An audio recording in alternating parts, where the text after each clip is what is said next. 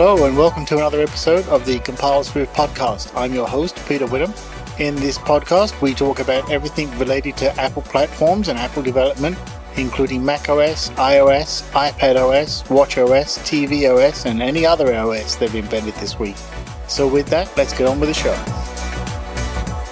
Let's just get straight into the big thing. There's new hardware, we'll get to that in a second, but there's a cursor coming to iPad OS. Yep, you heard it, it's finally happening. So, for those of you that don't know, iPad OS 13.4, which is due to drop on March 25th, will have official support for the cursor. Now, the way this is going to work, it's not going to be like a normal desktop cursor.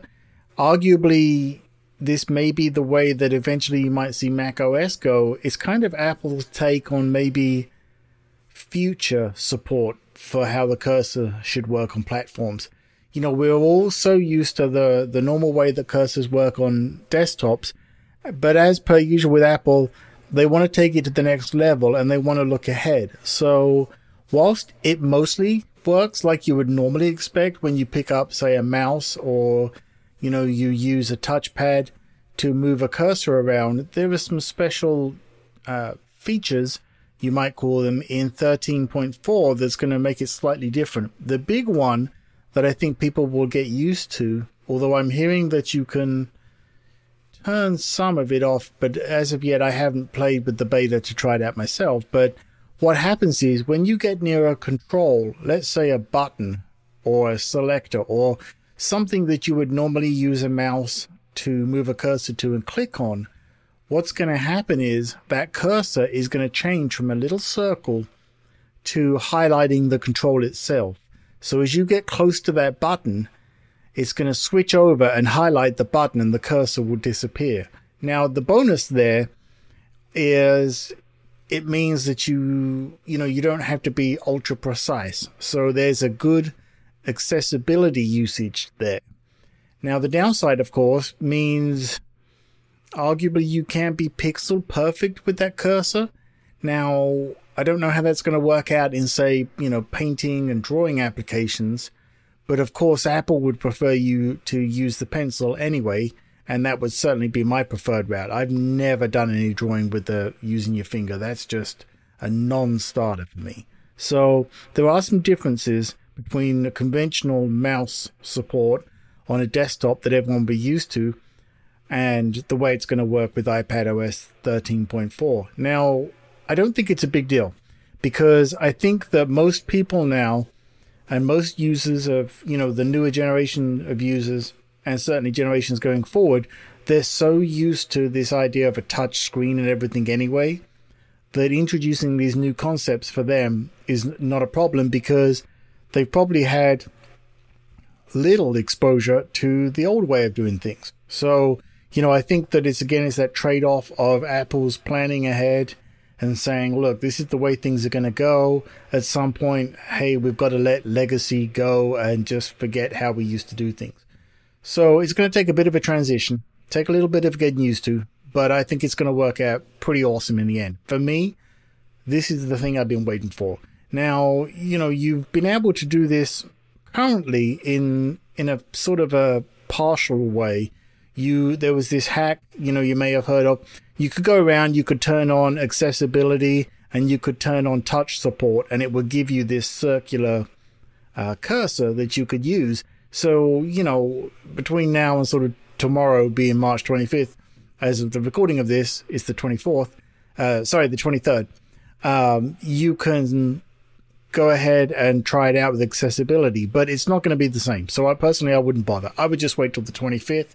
That's what I'm going to do put it, you know, install the update, try it out on my uh, iPad Pro. I'm pretty confident I'm going to love it. Now, when we come back after the break, let's talk about the new hardware that goes along with this cursor support in a way and some of the other items. Time for a break. Break time over. Okay, so, you know, Apple, of course, announced new hardware as well. Um, there is a new iPad Pro. It has you know, a new camera. It's got the wide camera and now it also has the ultra wide camera as well. Uh, it's a 10 megapixel, you know, and a 12 megapixel on the wide camera. So, you know, as always, they update the cameras, but it also has a LiDAR scanner. Now, you know, the light detection and ranging is kind of what that stands for, LiDAR. And what it's going to be is it's really going to help out with things like, you know, augmented reality. It's really a way for to work better with sort of 3D, I don't want to say 3D scanning, but 3D spatial recognition, I guess is the best way to describe it. So that that actually is a big deal for the iPad. Now, the you know the other things too, of course, is you know it's getting a new um, A12Z Bionic chip. As always, you know Apple brings out a new version. It's always going to be faster than the previous one. It's got more cores. I think this one is an eight core. Blah blah blah. You know, usual thing. Fastest iPad ever. We've all heard this every time Apple brings out any new hardware. I'm not knocking them. I'm just saying, of course, it's the fastest because it's the newest. I mean, that's a given, right? You know, yes, it will help with the multitasking, of course, and a lot of the other hardware functionality. Um, probably boost frame rates in games and that kind of thing. But I think that the bigger news that everyone is talking about is this new Magic keyboard for iPad. And it's kind of a keyboard slash stand. And I'll be honest, it looks very sexy, right? The idea being it's kind of got this free floating stand. The iPad doesn't stand on the base of the keyboard stand anymore like it used to. Um, it sort of you takes advantage of those magnets and everything, and it it attaches to the you know the back of the iPad, and the iPad sort of from the front looks like it's hanging in space. I guess is the best way I can describe it, and that's fine. I mean the design is nice, but the two primary important things. Well, actually, there's three things about this stand. One, it's backlit. That's awesome. You know, it's about darn time. Um, two, it has a touchpad for the new cursor support in the iPad Pro. Yep, fantastic. I mean, you know, personally, I'm going to be using one of my existing touchpads or, you know, a mouse or one of the other cases that I have. But the big deal, I think, is that the USB C connector is actually in the hinge at the back of this new cover. You kind of have to see the pictures on apple.com. Uh, you can go to apple.com forward slash iPad dash pro to and scroll down. You'll see this cover. And, you know, so you, you can plug the power and presumably, I don't know yet, but we'll have to wait and see. Maybe you can plug a USB C hub in there. It would make sense that you should be able to because this is now starting to be more of a keyboard type dock than anything for the iPad, the iPad Pro. And given the new cursor support, you know, it's pretty hard even for Apple at this point to say, look, they're not angling to replace lower end laptops. Now, the reason I say that as well, and it seems kind of funny to call them lower end laptops because I don't think Apple makes a low end laptop laptop. But um, when you take into account the most talked about point on this keyboard, which is the $350 price tag, which is just insane. I mean, that's just crazy. But um, when you take into account that price plus the price for an iPad, you're really at the starting price for the new, also announced MacBook Airs which again is kind of weird to me right now because you know the Air is still better because it's got a full desktop OS, and I think everybody knows how much I love Mac OS.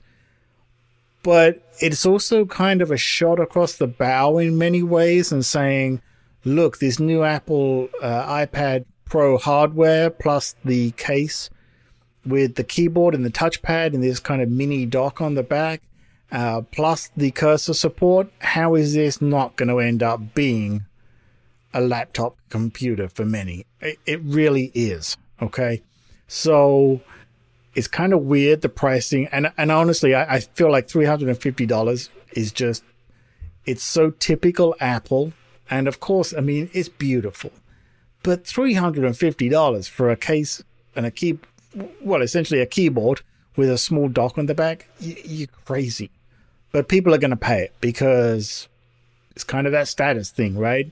Now, you know, you take that in the iPad, and I'm into, like I say, the price of a laptop. And and in many ways, I feel like a lot of this is a nod to the Surface Pro from Microsoft, saying, you know what, maybe Microsoft was right. Maybe we just can't, you know, ignore the cursor support forever. And the Surface has done so well that we need to combat it. And that's kind of where we're at here. So the iPad Pro, uh, the new version, it is fantastic. Am I going to get one? No, because I've got the current generation, at least as of this recording, of the current uh, iPad Pro, the 12 inch, you know, and I absolutely love it to death. And Apple is giving me the cursor support in 13.4. So since I don't want the cameras, I don't, well, I say I don't want, I don't need the cameras. I don't really honestly need to get a new iPad. So in many ways, maybe that's why Apple has done this pricing that they've done to say, okay, you know what? A lot of people aren't going to upgrade their iPad Pros right now, so maybe we can sort of make something from them because the new cover also supports my current iPad Pro, not the new one, but essentially last year's one. So it's all very interesting, but at the end of the day, you know, all of this said is we're finally getting what we want. The iPad Pro has a very good chance of becoming the laptop for many.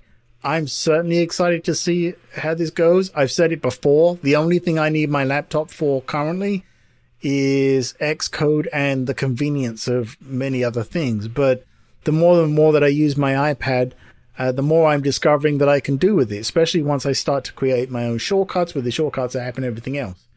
So that's it for this this episode. But you know, cursor support and the iPad, huge deal. And with that, we'll leave it there.